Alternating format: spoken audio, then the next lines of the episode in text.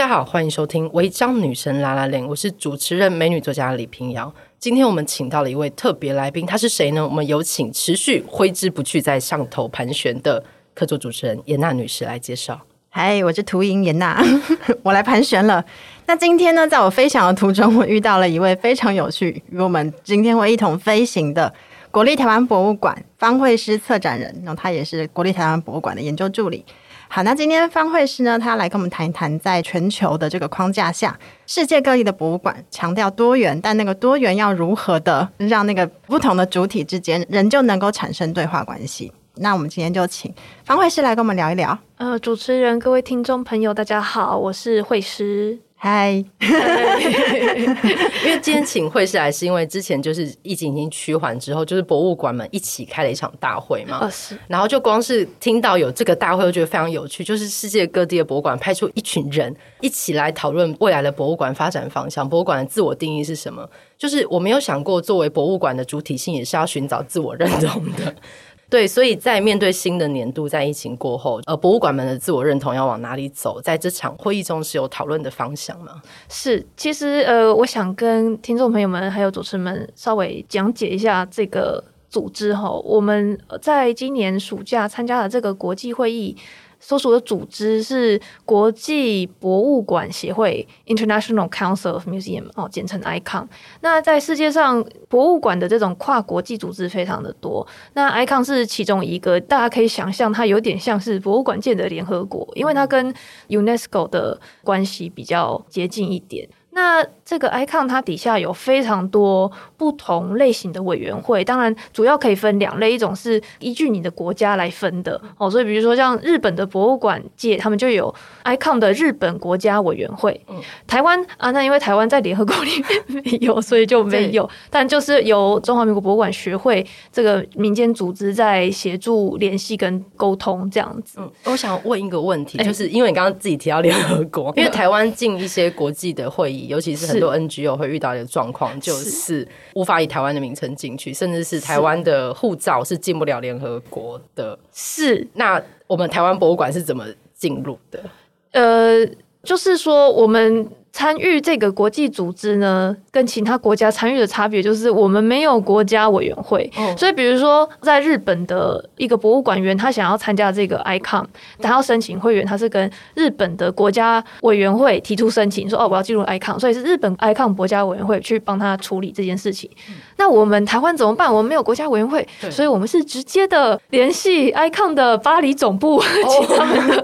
秘书处来直营店就对了，没错，请他们来处。处理这样子，然后近年来他们很多年轻人参与，所以那个效率其实还蛮不错。我知道台湾。大家都知道，其实因为这个组织，我说它是 UNESCO 相关的，那它的总部又在巴黎，所以大家从这几个资讯就知道，它其实是很跟欧洲的馆所或地区是比较紧密的。那我会觉得，就是几个不同的博物馆社群，就这个社群来说，他们在讨论的议题哦，这种开放程度跟欧洲都非常类似，所以其实他们对于各种议题的人文关怀也非常的深厚。所以像台湾这样子有特殊的。政治、历史、社会脉络的地区，其实大部分 ICOM 的成员都知道。嗯嗯。那我们刚刚讲到说开这个会，因为它底下很多的委员会，除了国家型委员会，还有分专业类型。比如说，我们台博物馆它是自然史博物馆起家的，所以我们就选择去参加自然史博物馆专业委员会。那有些博物馆它可能是建筑博物馆，所以它的。委员会这么多，你就想他不太可能每一年都办啦，所以我们是三年会办一次这样全部人聚集的大会。那这个新定义这件事情，有点不太像是说我们先找一个靶，然后再去瞄准它的感觉，有点像是诶，我们一直来都有一个定义。那这个上一版的博物馆定义是二零零七年的版本，它其实已经过了。十几年了哦，那它一定跟现在的情况有所差异，甚至这个二零零七年版本跟前一版的版本，它差异不大，所以可以说既有的 ICOM 官方文件的博物馆定义呢，可能跟现在实际博物馆在做的事情差了非常多，可能差了二十年以上。而且二零零七年的手机现在应该都不能用。对，你这个观点非常的好，所以其实决定新定义这件事情在。上一届的三年一次大会，也是我们在京都举办的时候，本来准备要来表决一些不同版本的新定义的草案，但是那个时候，这个新定义的草案的草拟被很多 icon 里面的博物馆界人士认为不够公开透明。那加上这个版本，它有一些争议，比如说它用词可能太 radical，被视为太激进。比如说，他可能会说：“哦，博物馆是一个包容多元声音，而且正在民主化的空间。”但是我们知道，如果它是一个类似博物馆界的联合国，那这里面的会员有一些他的国家体制可能就不是民主化的。是的，所以他光第一句话就开始有点让某些人觉得，你这个定义实物上就没有办法去让大家符合。那。这个定义当然它有其他的一些，我们说往好处想，就是很前进的思想在，但是我们必须要考量到一个定义，它必须要可能是让很多大部分的会员或所有的会员，他们在他们国家是可以使用的，而且可以真实的反映。博物馆的现况的，所以它这个定义就有一点不切实际，呃，不太是那种合约共约性质的文件。那那个时候，大家就选择不表决这一份新定义，然后就要求 ICON 总部主要中央的这些人吼，应该要让这个新定义草案的草拟过程更公开透明，然后下一届的三年大会再来表决。嗯，所以。我们今年就是到了那个下一次三年大会，但是没想到这中间这三年经过了非常多让博物馆界受到严重冲击的事情，包含 COVID nineteen，，再来就是俄罗斯侵略乌克兰的战争。其实这几件事情都对我刚刚说这个很以欧洲为中心的组织来说是很大的冲击。那所以今年有这样子的新定义，其实大家觉得好像是历经了千辛万苦，终于有一个阶段性的成果。嗯，因为这三年刚好经历了疫情对大爆发到减缓的三年，对对对，对，所以最后新定义好像是走向一个包容的、多元的。对，这次这个新定义，它基本上有涵盖很多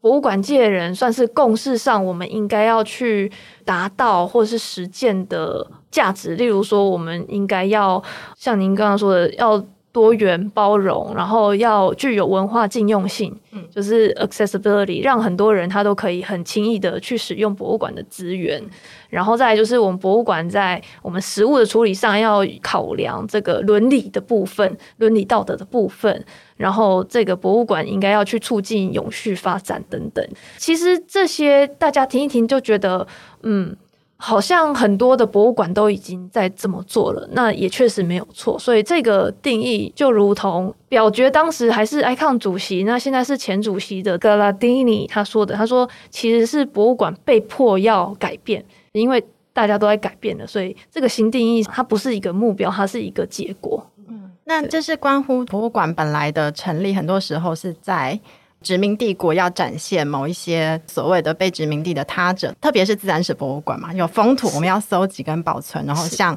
外国人介绍说啊，我们统治这个地方有多么文明，所以那也牵涉到某一些现代化或者现代型的强制入侵。那零七年会走到太激进，是因为欧洲的国家共同在反思，然后面对这样的一种去殖民的这个历程嘛。嗯，您说上一届，上一届是二零一九年，嗯、那当然他们呃更早之前就开始在筹备没有被通过的草案。那这件事情就是说，上一届他们在决定这个新定义草案的时候，他们很注重跟许多地方管所的。合作有点就说办类似公听会这样子的参与式会议或工作坊，那他可能纳集了很多地方性的馆所。那地方性馆所就是不算是大家心里所想的这种大馆哈，就是比如说 British Museum 哈，大英博物馆，然后还有这个法国的罗浮宫等等哈，就不会是这种博物馆，而是一些地方馆所。那地方馆所它可能就是更会去贴近这些比较开放的民众参与式的这个模式，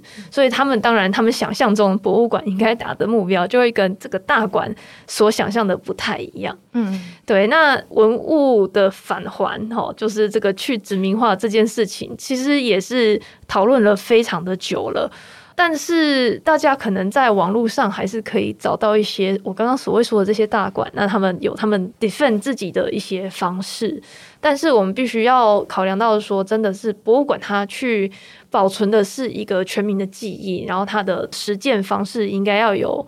它的伦理。所以殖民这件事情，当然不管有些大馆他怎么讲，那我觉得我们自己也要去深思，说我们的博物馆是不是有做到这件事。嗯，我想问一个问题，像是前几个月台南美术馆超红的那个僵尸的展览，这个有符合你刚刚说的吗？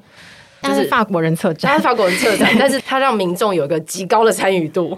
是呃，我不是禁用性的意思，出现一丝为难的表情。因为我觉得哇，这个对我来说很冲击，因为他是法国人眼中的某一种亚洲的宗教观嘛。对，是，所以我想说哇，这个好像有一个。对，我想知道专业人士的看法。我必须说，我在美术类型的展览可能不是非常专业哦，就是我的本身的那个呃专长比较是自然科学这方面。但是我是觉得说，就我知道他们的那个巡回展，在巡回来台湾之前的筹备呢，其实是有加入在地的观点啊。那这也算是说，通常巡回展都会去尽量做这件事情，因为毕竟它还是在博物馆里面展。它必须要符合我们博物馆刚刚说的这些伦理啊，然后跟概念，所以我知道它是有台湾的策展人的概念在里面，但只是说那个最吸睛的哈，大家要看的那个僵尸啊，好像是法国人原本的策展人他的亮点的部分。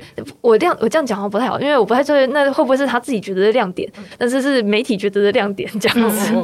但好像是不是那个呃亲近性，就是民众亲近性跟。真的在讨论就解职这个事情，有时候并不是那么好谈。因为我记得是不是之前呃，应该是荷兰的热带博物馆嘛，就是他们在做策展的时候，他们已经有意识到说我们必须要多元，然后或者是多声道并存。但是在策展方面，有时候就不小心发现说，哎，好像是不是带着还是一种欧洲白人的那种观点去看所谓的多元？所以这里面其实有很多暧昧的地方，就是现在。比如说，作为台湾的这个语境，你去参加欧洲的会议，会不会有某一些？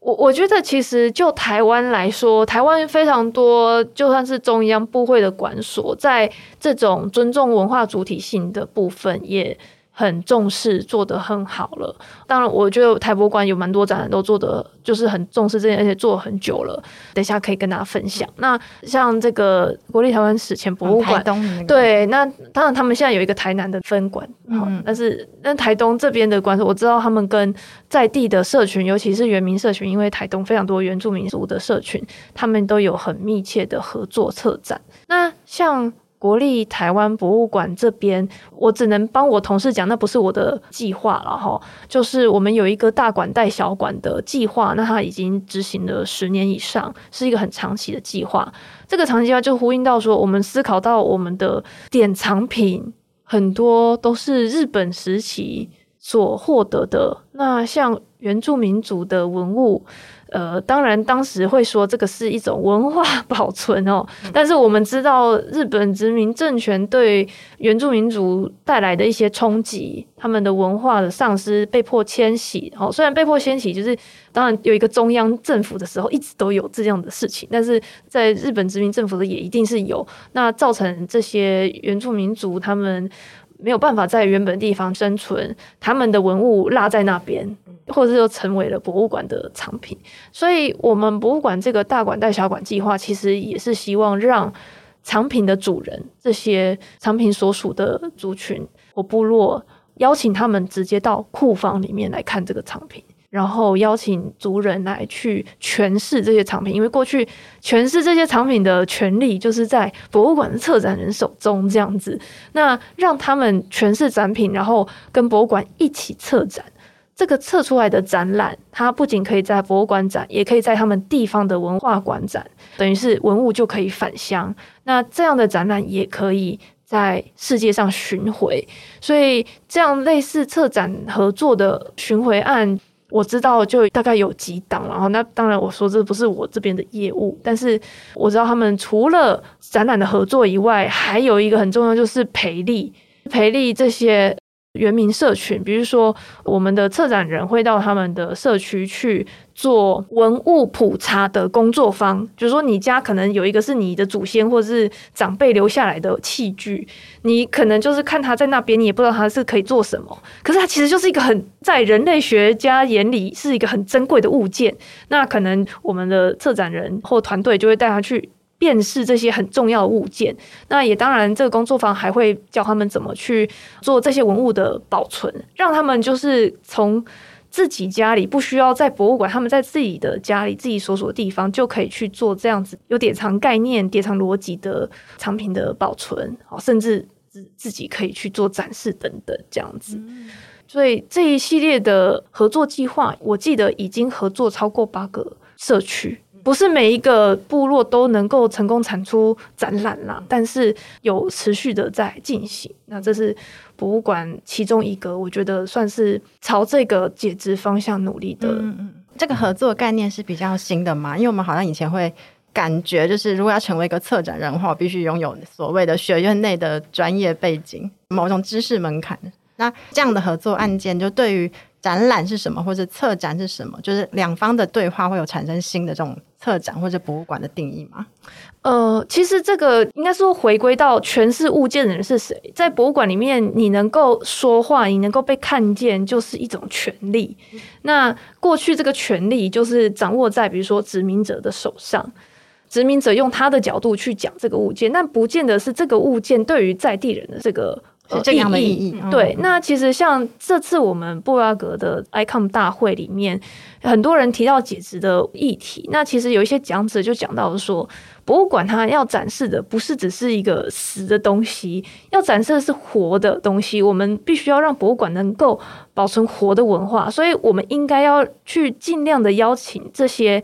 不同的族群在博物馆里面唱歌、跳舞、进行他的礼俗，或是说话都可以。那我觉得这个讲者讲的概念就跟我们博物馆在做的很像，就是让展览里面策展有不同的声音。那我知道您刚刚是要讲说，好，我们让他有不同声音。可是这个我们邀请来诠释的这个人，他所拥有的知识面来说，是不是有符合我们展览一些设计的？期待或是要求啊，应该是说这样的这呃这样的一种新的视野纳入，好像会打破原本所谓策展人这样的一种框架，是不是？嗯，我只能说它是一个伦理。举例来说，像我不是人类学背景啊，但是我之前在策一个跟那个永续饮食有关的展览，叫永续年夜饭展。在这个展览的第一个单元，我们是为了要吸引观众，所以想要介绍台湾节庆饮食的多样性。本来我那个展示架构就写呃，台湾多样的年菜。那我们在做田野调查的时候，去访问了，我访问了十几个不同的部落还有社区。那问这些部落饮食文化研究的老师们，就说：“诶，请问你们在过年的时候都吃什么？”结果他们回答：“我们没有在过年。”就是对于很多不是汉人的族群来说，他们没有过年这件事情。过年是汉人在讲的，他们有他们的记忆。所以，甚至说，我们可能说啊，那个呃，花莲丰年祭，就是光是这句话，你就可以看到丰年祭。这个丰年祭其实就是引申自他们的记忆。那它其实是跟着这个部落里面作物的生长去有这样的时序嘛。那作物不会每年都丰收啊，所以不太可能会是丰年。所以现在很多这些部落里面非常有意思的老师，他会说这是年祭。那在英文的翻译上就不会翻 annual festival，它会翻成 annual ritual。那这件事情经过很多老师，这我不是问一个，是很多都说他们没有在过年，然后我才想啊，我就是用一个汉人的视角在策划展览，所以就要必须要再多做一点功夫，让你要受访的人，你要去展示的物件，你要介绍的文化，它的主人来跟你一起思考这个东西怎么被介绍。再来就是，比如说，现在大家对于原民的饮食来说，会有一个想法，就是他们用很多植物是有特别的功效，对身体怎么样好，所以他们吃这个食物这样子。那其实这样子的传统知识或原民知识，在很多展示上好像被单独的拿起来，变成展览一个展示的亮点。可是我们应该要思考，我们在展示这件事情、这个知识的时候，我们是不是？有把这个知识放在他的生活脉络去介绍，就说他们做这件事情不仅仅是为了说哦，他吃这个可以防止你胀气，所以我吃它。这是这个植物生长在他们家附近，所以他们会去使用它。那如果他们家的环境被改变了，或是他们被迫迁离他们原本传统的居住的地的时候，他其实身边就没有这个东西，他可能很难去取得。所以，我们就要思考说，会不会其实这个族群他现在已经很难去使用这个知识，可是我们还特别去展示它，那其实没有考虑到这个文化或者是知识的主人他目前生活的情境。所以这个是一个算是伦理上我们在策展会需要很注意的事情。嗯，了解了解。因为像是这几年社会学们他们会提出一个词叫“围棋式”嘛，然后我想说，哇，就是所有的不同学派里的伦理的界限，它好像需要，就像研究员刚刚说，它需要众人一直讨论出来，去滚动那个边缘边界到底在哪里。可这样子作为一个策展人身份。是不是你每天都要在思考这个？他有没有办法通过每一道门、每一个界限？这个工作上的专业，他到底要如何去建立？因为专业是可以被分门别类，技术性是可以的。是可是像你刚刚说的伦理界限，对，我觉得它就是变成说，当然理想上你就是要规划非常多的时间跟资源，去确保你在诠释这一块是尊重这个文化主体的。嗯哦，所以比如说，你可能在田野的调查就要有这个时间，那当然你可能也要注意你有没有经费去给被你受访的人，只要有提供知识的人，基本上他。都应该要被你 remunerated，就是他都要获得一些报酬。那你东西产出之后，你放到展览里面，展览的制作上也要有时间，让被介绍文化的这个主人他去看过，说这个对我来说，我愿不愿意被这样子讲。然后以及翻译的老师，他要去处理这样子不同跨文化的转译，他也是需要时间，他也需要来回的确认，你也需要。预留那个时间，所以我们一旦思考到我们在展览需要尊重文化主体性的时候，你的制作过程你就自己有点像专案经理这样，就自己去预留这一类的时间。想问一个专业问题，因为我们知道可能其他的工作流程嘛，可是对于一个策展人来说，你测一档展览，你到底有多长的时间？哦，这个就是说，我觉得每个博物馆跟不同类型的展览都差非常多，尤其是我跟美术型的展览非常的不熟，所以我不是很确定他们是怎么进行的。因为台博馆自己经验呢。那我们展览当然有分，就是你展览的文案，好，就是脚本产出的这个阶段，跟最后展览产出的阶段。那台博馆这边就是我们在展览的制作上面是会用采购案去跟这个优良的设计公司合作，然后就是我们已经取得文案的部分。那文案的部分。通常研究人员自己有一些他研究的主题，他觉得很有趣，他想展的话，他就是自己写文案。嗯，那他自己写文案就是他自己要去控管这个进度，他自己就是看他能不能控管进度。但总而言之，在展览出来的你要往回推，我们馆应该是至少一年半到一年之间前，你那个文案就好了。然后你才能够开始去进行后面的发包制作。那因为发包，你中间展场的设计也需要很多的审查。对这个审查在我们馆会比较麻烦，是因为我们馆的厅舍都是古迹建筑，我觉得他们很辛苦，因为我们馆没有仓库空间可以放展柜，所以我们的展柜都是要重新做的。因为我们不像某些馆所比较大，它可以。持续利用一样的展柜，再来就是因为古籍空间，你不能钉，不能怎么样，不能怎么样，不能上墙，不能粘贴。呃、欸，粘、欸、稍微粘可以，但是、这个、稍微粘可以，就是看是它后面是什么材质，是但是钉是绝对不行的。就是那个固定上吼，那个我觉得我们的厂商也会需要花非常多的心思，所以基本上展览制作部分就是至少一定要六个月。那回到刚刚文案产出的这个阶段，我们在近年有。规定一些比较严谨的规范，比如说我们展览的架构就是那个大纲出来的时候，就要经过一次审查会议。那如果你展览里面是包含原住民族内容的话，你的审查老师一定要有原住民族背景的老师来帮忙看，这样有有比例上面的这个标准吗？有的时候是看那个采购案的规模，对。但是就是至少一定要有。那很早以前是没这个规则，但是我记得就是几年前开始就有这样子的规则。刚谈到那个台博馆是一个古迹嘛，就是 其实它自身历史也相当之微妙，因为它本来是在日治时期属于那个，我记得是一个殖民的部门下面管理的，然后是本来是要做彩票馆嘛，那因为在日本国内。那个哦，赌博还是什么就被禁止，哦、所以意外的就变成了一个博物馆这样。哦，是，那它其实是这样，就是说日本殖民政权算是当时唯一亚洲的殖民政权嘛。其实日本人获得台湾，他第一个殖民地的时候，他是很希望能够去彰显他的实力，嗯、所以那个时候。他们在一九零八年的时候，终于把台湾西部纵贯线的铁路建好通车了。对他们来说是一个很大的创举，因为所谓一日生活圈就是在那个时候出现的这样子。那为了要让大家都知道这件事情，那当然还要大肆的宣传，所以就包含建了很多其他的建筑，例如像台湾第一座的铁道大饭店。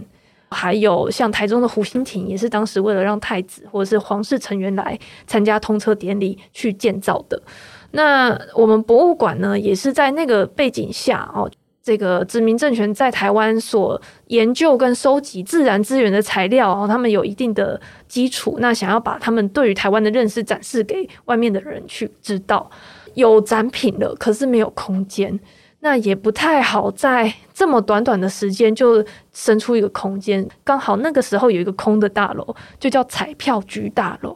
就是专门要彩券开奖那有那个舞台，然后开奖的那个场地这样子。只是说，为什么那个是空的？就是因为这个概念就有点像是澳门赌场的概念哦。因为殖民政权他想要收集赚钱，他们没钱，真的，他们真的没钱。他们一开始是没钱的，啊，就是有那个热呃亚热带的小岛的异国色彩来赌博这样。对对对对对，所以他们是想要在台湾发行彩券来赚钱，其实就是要 collect money。只是说，就有一些弊端，像您刚刚讲的，本来日本他们的内地那时候内地叫日本，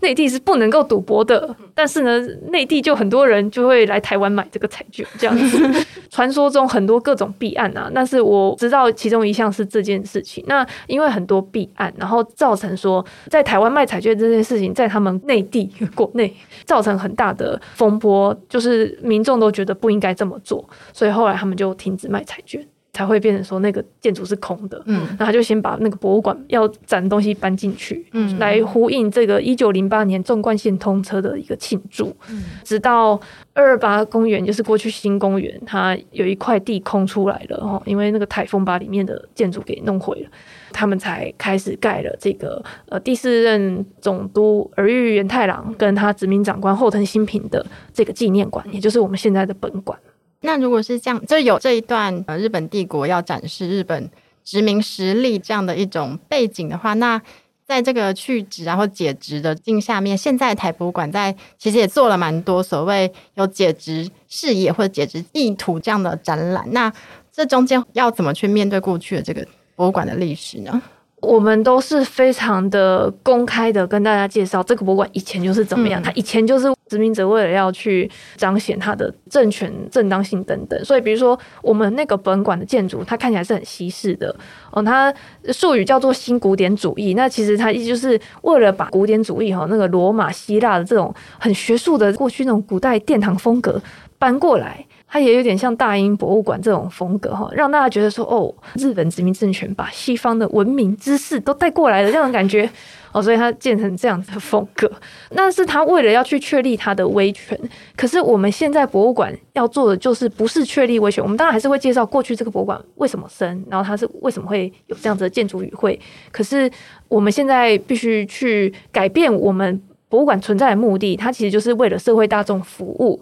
然后它应该要成为一个可以让台湾展示自然跟文化多样性的空间。那有这样子的目标来说，其实我们在展示上就会有很多可以去操作的空间。所以像刚刚说的，就是这种跟原住民族不同的部落社区共同策展的案子。或者是像我另外一位同事袁旭文小姐这边，他们有做跟新住民的，尤其是以东南亚为主的新住民族群合作的展览，或者是推广活动等等，也是符合我们刚刚所说的去展示台湾文化多样性的部分。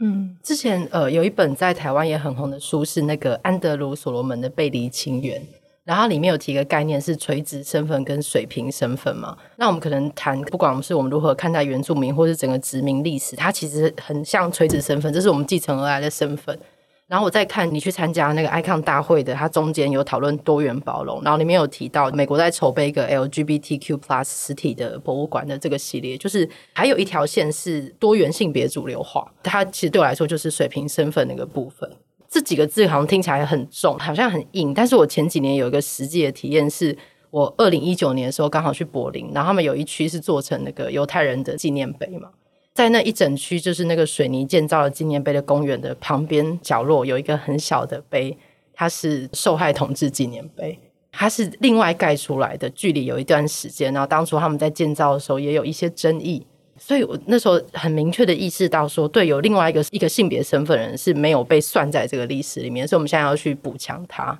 那我也想问说，那像可能提多元性别主流化这一条，在台湾的博物馆界，它可以怎么样去做呢？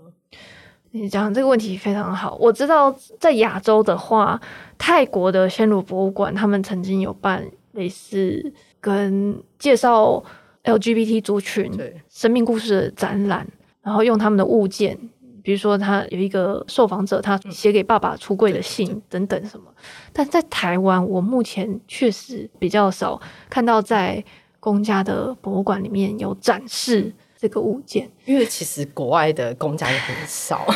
就最多柏林有一个民间的，是。然后我有去看，它是民间建的，所以你进去是一个很奇怪的建筑。然后它一楼的柜台们卖了很多徽章，是，就是民间感很浓，它需要有一些收入嘛。然后当然有门票，但是它的展就是可能像是刚刚说，它是很多元，从很多地方收纳过来的一些物件。然后我印象很深的是，它展了一个厕所的门。嗯，那个厕所门上面是各种对于同志族群的谩骂，他把那个门搬到现场，哦、就是其他很多很杂的东西，你觉得他们没有个策展人跟人家同整，可是。光是有一个门在那边，你就会觉得啊。我刚刚就是在思考的时候，我想到有一个展览是台中科博馆的百年好合展。哦，是，就是呃，台中科博馆其实跟台博馆的背景很像，也就是它是自然史，然后自然科学的博物馆嘛。那这个百年好合的展览，我记得是刘德祥老师他策的。那他当然以科博馆的调性，就是说他还是会从这些自然科学出发。但是呢，展览到后面讲到婚姻制度，当然有对婚姻制度的反思，那也有去介绍不同性别组合的婚姻关系这样子。这算是一个我觉得在国立的馆所里面的创举，因为光是这样做，其实我不知道您可不可以想象，其实他们会接到很多 压力，应该很多压力，对，不知道怎么教小孩。对，因为其实 因为我是学生物的嘛，对我来说这个东西很自然，在自然界一堆动物都是有这种你说什么同志行为，或者是就是不同于一夫一妻或者一雌一。一雄一雄一雌一雄一雌一雄 的结合，或者是有性交行为，这种在不同的动物里面非常多例子，甚至就有一本书叫做什么 “Homosexual Behavior in Animals”，就是在台大图书馆可以借到这样，嗯、感觉会造成抢购。大家可以去拿，就带我去还书，大家还书我顺便借一下。对，就很多啊。那其实它就是自然存在的嘛，嗯、就像刚刚主持人讲到说，ICOM 大会有提到这件事情，当时这个美国 LGBT Q Plus 博物馆的执行长，他就提到说，根据他们的调查，美国有大概二十一 percent 的成人承认自己应该是属于这个 LGBTQ Plus 族群，等于是五分之一啦。那这个族群不是说现在才冒出来，它是以前就存在着，它未来还是会存在，它一直都会存在。那为什么好像以前比较没有？那其实就是因为在这种公家的或者是很公共空间的展示上，或是我们在历史文本或者是资料的呈现上，是刻意忽略这个族群，所以才会觉得说，哎，怎么以前都没有，现在你们就出来？它其实一直都在，因为它就是一个自然现象这样子。嗯、但是我们也知道，其实社会压力上，光是台湾在同婚上面法案的。通过历程就很辛苦，所以国立馆所就我所知，科博馆的这个展览，他们同仁也是会遭受压力，甚至他们配合展览，同仁会办讲座嘛。那他们有一个讲座，其实就是要介绍动物界的 这个现象，自然的现象。对，那他们就必须要想办法说，怎么样他的这个活动标题的取名不会刺激到某一些族群这样子。那他们其实可以很正大光明，就是其实是自然现象，因为他们就是自然科学博物馆。对，但是对于其他馆所，他们可能就又很困难的要去想象这件事情，或是规划这件事情。所以我必须说，就是台湾目前。国立或者比较公共的馆所，好像这方面的展示会比较少。哎，LGBTQ Plus 的博物馆是在旧金山卡斯楚区那个吗？还是它是后来在建的？它目前正在筹备当中，即将会在纽约市落脚。哦、但是我相信您刚刚讲的，那可能是一些既有的馆所，嗯、那它可能。有一些 LGBTQ 相关的展示，嗯、那这个博物馆是会专门为了 LGBTQ 族群去设置这样。我觉得你刚刚说的那个非常重要，就是公共空间里面过去 LGBTQ 族群比较难被看见，因此被看见就会成为一个非常重要的意义。但我记得那个旧金山卡斯楚区的那个博物馆，之前好像在怎么被看见这个议题上面，男同志策展人跟女同志策展人 就会产生所谓诠释路线上面的差异。对，诠释我觉得这也蛮有趣的。就连如何去回溯那个历史事件的发生叙事的主权也是，嗯，或是当初十强事件，就是那个电影版本，它完全变成是男同志主导的，就是连女性的身份都被拿掉了，这样子。嗯嗯对，那台湾的话，我记得之前国立台湾文学博物馆就其实有用文学的方式把它包纳进一个比较大的以性别为主体的这个策展里面。不过我觉得好像过去谈这个问题，如果从生物学角度来谈的话，我们会觉得哇，好难谈。不过你刚刚提的那个例子，我觉得非常好，就是确实那个多元就本来存在在生物界里面。是是是，它就是生物学的现象，嗯、就是它有一些理论或假说可以来解释啦。比如说你的族群里面，如果比如说你是雄性。但是你喜欢另一个雄性，那表示说可能你的基因里面有一些能力或是基因是可以帮助你去吸引雄性的。那这样子的基因或特质，在你们家族里面，如果是出现在女性上，它是可以有助于繁衍。所以它可能就是一个既有的东西，它只是在遗传过程中它出现在男性上，所以它去吸引男性。这是其中一个理论，它有很多理论然后，另一种就是说，如果你喜欢同性的，也许你没有办法繁衍，可是你在这个家族或是在你的 cohort 里面，你是可以帮助去照顾子代的，你也会帮助你这个家族子代的繁衍或是生存。所以，就生物学还是生科，刚刚讲到这 这一趴，都眼睛闪闪发光，就是就是很自然的东西，这样。嗯嗯对，那你刚刚说，就是不同的 LGBT 族群去诠释自己。其实刚刚讲到，在布拉格大会、ICOM 大会里面，另一个澳洲国家博物馆的资深策展人，那他也是这个 LGBTQ 特别讲座的主讲人。那他有讲到说。他希望大家可以 queer the museum 啊，queer 一般是去形容这个不是主流性别或性向的人这些族群。那他希望这个是从形容词变成动词，让博物馆开始去思考这样子呃性别少数的族群，他怎么去诠释物件，或这些物件对他有什么样生命上的意义。那有时候博物馆为了要去强调自己很多元，那他可能会放一个让大家一看就知道哦，这个就是跟这个族群很相关的。他觉得这样不见得很好，因为第一个就是你用你的一个刻板印象。说这个族群说他就是会去变装，他就是会怎么样？你好像反而会让这个族群他去纳入到那个很狭窄的那个框架或框架里面。对，我会特别讲，是因为我觉得这个其实跟我们在介绍原民族群的文化也非常的相似，因为这样子的视角其实也会去迫害到。原民族群本身，比如说我们近期在我们导览培训的时候，有邀请原民的老师，也是我策展合作的老师，来自呃屏东排湾族的母尼哦，那他来讲日常生活的解肢，那其实他真的是把自己生命历程跟大家分享。他说他以前就是属于那种都市原住民，他们家从。奶奶那边吗？还是爸妈那一代就被迁村的，被从那种传统领域迁到比较平地的地方，所以就是迁离了森林的环境跟河川的环境，所以他们的父母并没有这种大家想象的就会去森林里面采集啊什么的，没有这种事情。他父母也是都市原住民，也是去都市就学。那等到他到大学的时候，开始去读这种原住民族的一些。文献的时候，他就觉得他应该活得像一个排湾族。他觉得他以前活得太不像排湾族了。怎么他们家不是那种传统屋，而是这种铁皮屋？等于是他会去自责自己怎么不像一个排湾族，或是对于排湾族知识非常的无知。可是他后来在这个解职的过程，就是说他开始去接受他身上所有的一切，就是一个社会政治历史的一个结果。那他要做的是用他排湾族的身体去活一个排湾族的文化精神。所以说，台湾族文化圈他的认知就是说，哎，他们会去使用他们在地的东西，或是他们会去特别的在意什么样作物的使用啊，就是这种逻辑知识。才是他要去珍惜的，那他就开始在这个解职过程跟自己和解，所以我听到就觉得哦很感动，但同时也会想说，会不会我们在展示上去特别强调某一个族，他就是很会吃野菜，他就是怎么样，那这样是不是也是会造成另一种压迫？我觉得这也是大家值得去讨论。嗯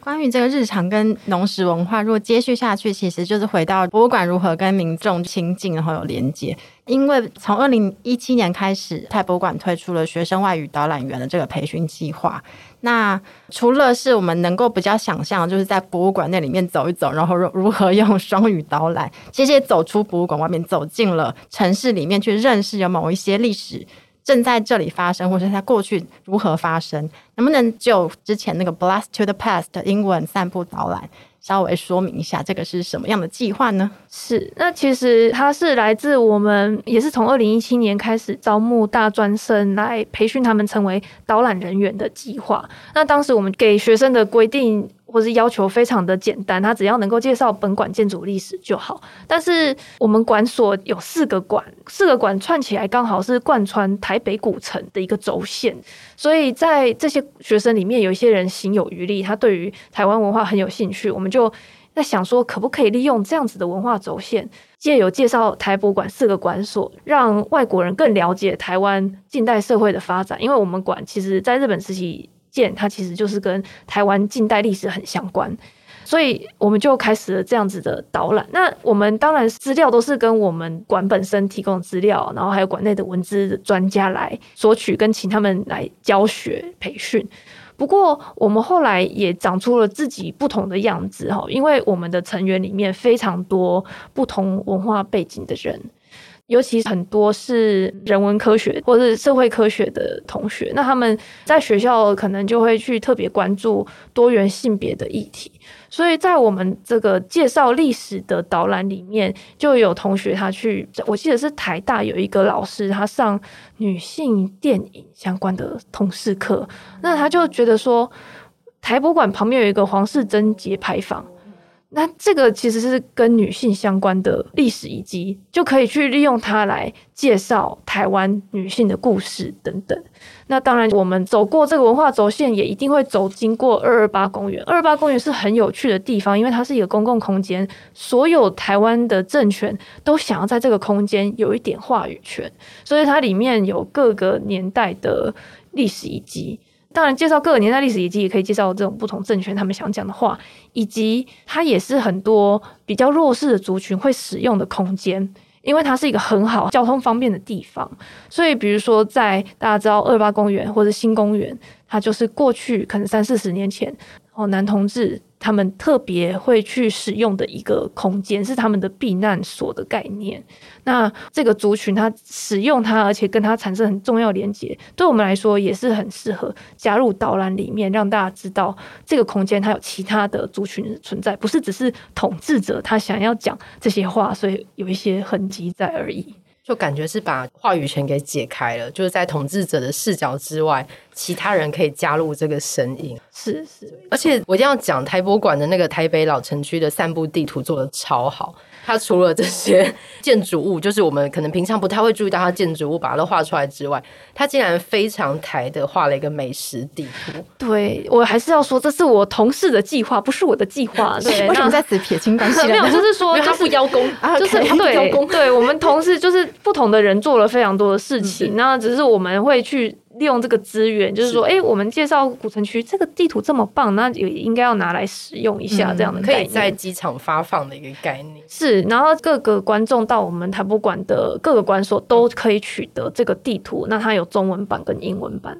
而且本来饮食文化就跟台湾 做的策展本来就很相近，对啊，所以就是有时候想说，为什么要做那个年夜饭呢？因为不讲食物，就好像很难吸引大家去讨论环境这样，所以食物其实真的是不错的媒介，像 糖果屋哎，就是你们撒一些食物，然后大家引进来，对对对，然后来看一下恐龙，看个本来是吃糖果进去，哎，怎么是谈永续发展？然后不小心就获得了国外的知识，对对对。那我最后想要问一个问题，那这些导览啊，要怎么报名？每个人都可以报名参加吗？是每个人都可以报名参加。那因为我们这个导览在疫情之前是有一个二十分钟到三十分钟版本，只介绍本馆建筑历史，顶多带一下二八周边地景的一个导览。那所以对于时间比较有限的民众来说，这个还不错哈。不过我说它是疫情前呐，那个时候是办在每周日下午，可是疫情当然打乱了很多情况计划，所以。我们停办这个短的导览很久了，那目前是预计在十二月四号，十二月第一个周末开始。一个月试办一个周末，我希望恢复这个比较短的导览。那它不仅是，就是说，如果你时间上比较赶，你其实很想去看其他展览的话，哎，你适合花个二十分钟来听一下这个导览。然后，同时也是让我们很多很有热忱的这些学生志工，他有练习的机会。因为通常是比较刚验收完的同学哈，我就会安排他来这个短的导览，它是一个很快速练习的机会。那刚刚讲的这个散步导览是每个月一次，在第三个周日，配合我们跟弯腰农夫市集合作的时间。那它要三个小时，嗯，所以呢，参加的朋友们最好要确保自己可以穿轻便的鞋子，对，穿轻便鞋子，然后可以真的是哦走三个小时，而且是全英文吗？呃，对，是全英文，所以又是一个三小时的音听训练。对，您讲的没错。但是很多台湾的观众哦，他们来听，那除了历史故事，很多他们都是第一次听到，这个我们不是很意外哈。但是重点是说，因为其实这个是很好练习音听的，因为你只要听到一些关键字，你就知道，对，你就知道大概是在讲什么。所以我们这个是开放给所有国籍的人，是，当然是希望外国人可以认识，但是。台湾人也非常欢迎，因为你听完之后，你就可以知道怎么去跟你的国际朋友介绍台湾的历史。对，因为之前有时候参加一些工作坊要介绍台湾历史的时候，那个中文是无法对到英文去的。对对，所以听别人讲一下，或者是你用别的语言来理解台湾的历史，也是一个方向。对，只是三个小时，你们那时候确认要办三个小时的时候，没有。就是内部有一些讨论吗？呃，我们有去互相讨论说，哎、欸，大家自己在那种，因为欧洲地区非常多散步导览，所以其实，在我们学生里面，很多欧美的学生，他们都觉得、嗯、呃 OK 啊，而且去国外要报这个还要钱。对，其实台湾现在也开始有，但你们是免费的，我们是。买门票就免费，对啊，对，对，超划算，对，非常划算，一个小时音听十五块，某些平台上面一小时可能七百多块，对啊，这个超划算，还可以散步，对对对，就是感受那个历史的轨迹，我觉得真的是蛮不错的，对，那应该就是您如果可以走三个小时的话，就真的欢迎，嗯，而且真的不行就是脱队嘛，对不对？哎、欸，对我们其实也是有民众，他可能在第三个馆。就说哎、欸，那个我的这个中午家里有急事，就说好，没关系，没关系，OK，还是会带着宽容与理解的眼神，要说一声他离去，不能最后。对对对，因为我们钱在一开始收了，所以没关系。可是也没多少钱啊，对，非常便宜，除非是押保证金，有没有？最后到第四个点才返还车，还五千块。对对对对对，所以。好，就是我觉得台博馆这几年做了很多很有趣的事情，然后我觉得好像可能一般人会觉得博物馆系列都是一个非常高高在上的东西，好像是哎、欸。我前几天看到有国外的 YouTuber，因为台湾国境开放之后他来嘛，是一个日本观光客，他的行程是逛永康街之后，他要去中正纪念堂，而他为什么要去呢？他要去那边上厕所 啊，这个好像也可以理解，也是可以理解。但我想说，哇，可能对很多台湾人来说，就是那些场馆，它明明是开放，但是可能要再打开一个东西，才能够觉得，哎、欸，安心的走进去看看展。对我，我就大家可能真的觉得他离自己很远啦。那我觉得我们目前这样子去邀请不同的族群来参与博物馆的策展内容或是推广内容，其实对于博物馆本身也有一个永续发展的好处。你想看，如果今天天你在博物馆有一句话是你写的，你是不是就会带朋友去看？所以感觉是好莱坞大道，就看我的手印在这在这里。对，所以其实它也是博物馆永续生存的一个策略。我必须说，就建立各种连接，对，建立很多连接。嗯，哎，我小时候所有恐龙知识都是台中科学博物馆教我的，真的。所以小朋友，台中人，我不是，我只是去那里，我妈妈带我去看她的朋友，然后我就被放在那边。等一下，等一下，你妈妈带你去，你然后你一个人被放在恐龙的前面。呃，没有，我在里面有导览员带我逛啊。我说这怎么很像？王定国老师小时候会出现，不要往那里想，对，因为那故事的后面就其实 就是小孩被放在恐龙馆之后，然后带着他去的家长去外遇了。对，没有 没有，小说里啦，不是这种故事。但总而言之，就是大人带小朋友，或者对，那是一个大人带大人放松的地方。对，但是可能变成大人之后，就不太记得可以有这些地方可以去。嗯。对，好，今天听完之后你们就想起来了。对，请大人们可以勇敢的走进博物馆。是的，是的。对，而且或者是有力气的话，可以散步，走三个小时的路，其实很不错。大家这么喜欢上健身房，一边听英文导览一边走。对啊，三合一耶。对，其实如果真的很不想走的话，疫情之后。大部分博物馆都会很注重自己线上资源的部分，嗯、所以就我知道，我们馆尤其就是很多的课程，因为在疫情的期间不能够有实体观众进来，所以我们都把它做成影片，然后放在比如说 YouTube 平台都可以看。那也不止我们博物馆，很多博物馆都是这样。所以如果有家长啊，或是老师 想要放一些影片，我觉得你们可以直接从博物馆们的 YouTube 平台去搜寻。嗯，对，尤其是像刚刚讲到的那个新定义，今年刚好我们跟国发会有合作一些计划，所以就邀请了以亚洲地区为主的国际的馆员，有包含一些欧美的馆员来讨论。呃，这个新定义讲的关键字下，他们博物馆的实践。所以，例如像跟环境永续相关的公民参与的一些案例，尤其在日本琵琶湖博物馆是在这方面非常有名的，或者是韩国的梨花女子大学自然史博物馆等等，来分享这个经验。那我们刚刚讲这个论坛比较有趣的是，很多时候我们在讨论博物馆的概念或者是经验，常常会去看欧美的馆所，因为他们在这方面不管是民众看展览的风气比较盛行，然后等等。但是在亚洲的这些馆所都有很不同的社会脉络，然后有很不同的模式，所以也欢迎大家可以在台博馆的 YouTube 来收看，看这些资讯。对，而且台博馆这几年做了很多很有趣的事情，我还买了一个解谜游戏的桌。游你买了之后，然后再买台博馆的门票，你就可以进去 是是，对，我觉得这也是一个非常崭新而有趣的方法，就是这个空间有各种被打开的可能。是，这次再次谢谢，就是会师来到我们的节目，也让我们理解了自然科学背景的人的谈话方式，以及台博馆超赞的，我觉得非常赞。然后以及台博馆在做什么？是，谢谢。对，我们让我们一起走进又走出博物馆吧。是，谢谢各位听众朋友，谢谢两位主持人，谢谢。微香女生大饭店，那我们下次见，拜拜，拜。Ah.